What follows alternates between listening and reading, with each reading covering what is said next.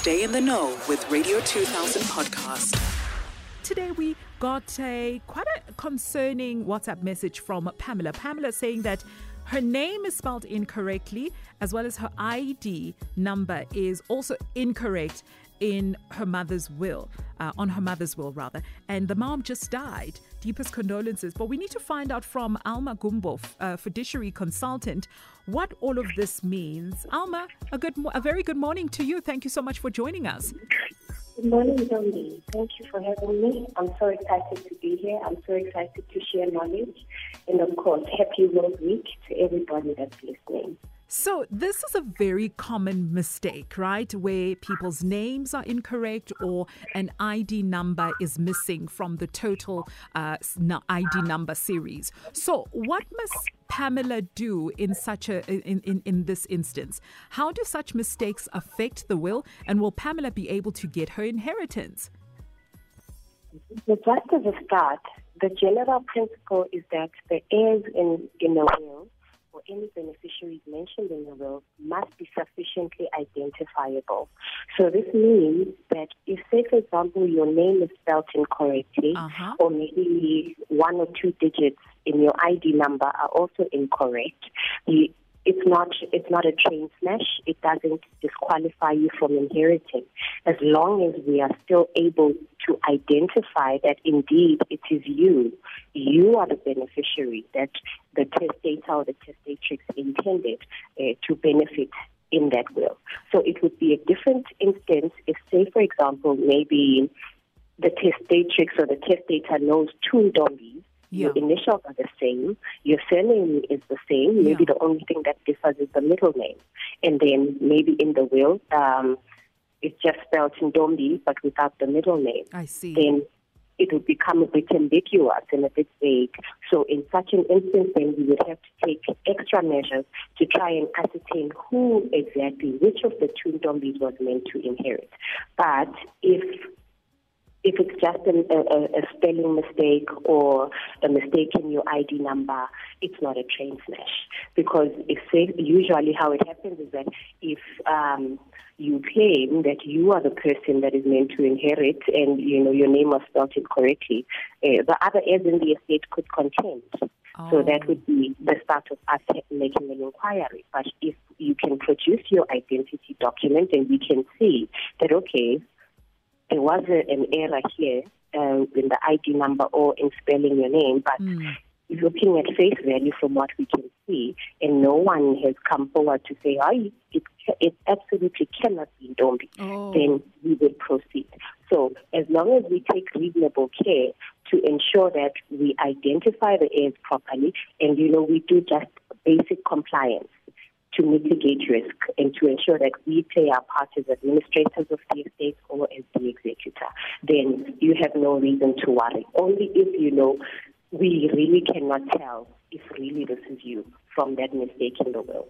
And that also, um, you know, if you if you take the time to approach a professional to assist you with drafting a will, it mitigates, it minimizes the risk of mistakes like this because it's not in, in all instances where the mistake will be minor. Mm. Sometimes the mistake will be so much uh, that we would either one have to end up taking the court route in order to, to receive some type of guidance from the court, yeah. or um, we might end up, you know, writing off that clause in the will and uh, dealing with that portion that was um, bequeathed to you in terms of the rules of intestate succession. And that would be very unfortunate for yeah. everybody else mentioned in the will to get their inheritance, but the clause that relates to your inheritance, you know, is, is regarded as void, and then we have to administer that portion in terms of interstate succession. Almar, you mentioned an identi- uh, identification process that needs to take place um, in order to uh, validate the person who is mentioned um, on on the will. What is that process? Can you can you take us through it? Well, so usually, uh, say for example, there's a will, and now this person has passed away. We've got the will uh, in our vault or in our safe. Mm. First things first, we reach out to the next of kin because when you go and you get a will done, usually we want to take in as many details as we can. You know, we try to do a statement of assets and liabilities so that we know what your estate in total looks like. What are your assets? Uh, what you're spending in terms of your liability? Do you have sufficient liquidity to cater to the assets that you currently have? Mm. Um, and then also we want to take contact details of your next of kin. So say now you've passed away, the first step is to contact your next of kin. Right, or maybe your next of kin will proactively contact us and say, "Ha, but this person has now passed away." Yeah. Then from there, um, from with the person that we made contact with, then we would ask, okay, uh, is is this person here? Is this person here? Okay. Uh, we would like to please meet with them on this day and kindly bring your your ID, and then that's how we now share the I information see. with the will. Because when we read the will initially, it's not a public document as yet. Yeah. So we can only disclose the content to the heirs of the estate, and all they have to do is bring their identity documents, whether it's a birth certificate, an ID, or a passport. You know, and at face value, that should suffice mm. uh, to identify you as the heir. How important, uh, what important information rather must one include in their will? You mentioned, you know, uh, people bringing their uh, birth certificates and their um, identification when it comes to the reading of the will. Is that information important to be I- included in the will? Uh, so, usually, just as a, I think we try to apply the principle of there being sufficient detail in, in terms of ensuring that we identify the assets mm-hmm. that you mm-hmm. are bequeathing and also the heirs whom you want to inherit. So we usually prefer to put the full names and the ID number or at least the date of birth so that over and above just having the name of the person or the organization, we also have just a bit more in case there are, you know, organizations or Got persons you. with a similar name. But you ask such a good question. What important things we must include in the will? So I'll just start with the basic requirements in terms of Section 1 of the Wills Act, right? Number one, your will must be in writing.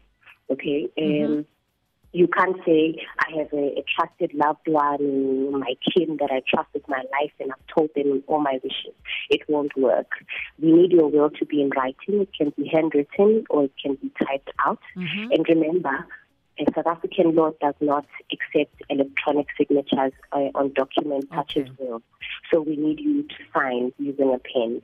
If, say, for example, you are an illiterate person or you, you don't have hands, your hands have been amputated, or for some reason or the other, you don't have use of your hands, mm. and so you can't sign, you can always ask another person to sign for you, right? Gotcha. Maybe your spouse or a friend that you trust. Yeah. But the condition here is that whoever will be signing on your behalf Number one, the signing must be done in the presence of a commissioner of oath. Mm-hmm. Number two, that person cannot be mentioned anywhere else in the will, mm. meaning the person who is signing for you they cannot be nominated as a executor. I see. They cannot be an heir. They cannot be nominated uh, nominated as a guardian. All that I they can do is sign, right?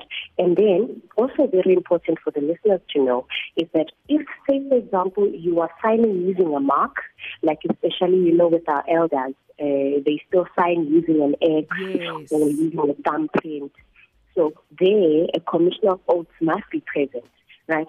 Uh, so that the commissioner can, can certify because there's a certificate that will be attached to your will uh, to confirm that indeed the contents of the will were read for you and you verified or you confirmed that the, the contents are correct and that this is your intention. Mm. So that way we Yes. Almar, unfortunately, we don't have that much time, and I'd like us to, uh, you know, wrap up the interview quickly. Can you please give us contact details because uh, there's someone listening right now and has been thinking of uh, writing a will, or someone who actually wants you maybe to review the will because there's potential mistakes and they don't want to have a situation where there's a back and forth um, in, in in and out of the court should they pass away. They want to make sure that their loved ones are taken care of and they know exactly what they're entitled uh, to. So, where can they get a hold of you to ask all these frequently asked questions? One of them being how much a will costs, etc. Where do we get a hold of you, Almar, so you can answer those questions for us? Uh, well, we have a WhatsApp line. available 24 hours for people to send messages or voice notes. Mm-hmm. Uh, the number is 078 943 078 9 943 Yes. 7329. 7329. One more time 078 Yes. 943 Yes. 7329. Fantastic. And this is a 24 hour WhatsApp line. Yes, ma'am. That's Thank correct. you. Thank you so much, Almar. Uh, this was really a very educational chat for me. I learned a lot, and I need to go and see if everybody's name is spelled correctly on my will. Thank you. Thank you so much for having me. Thank and please, you. everybody, take advantage of Wills Week.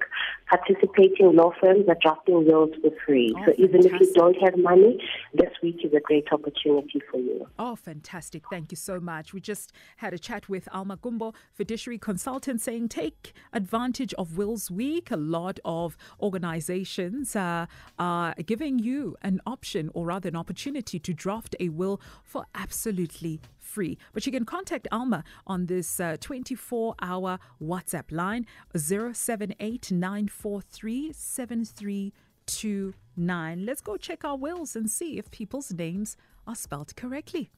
Radio 2000 podcast.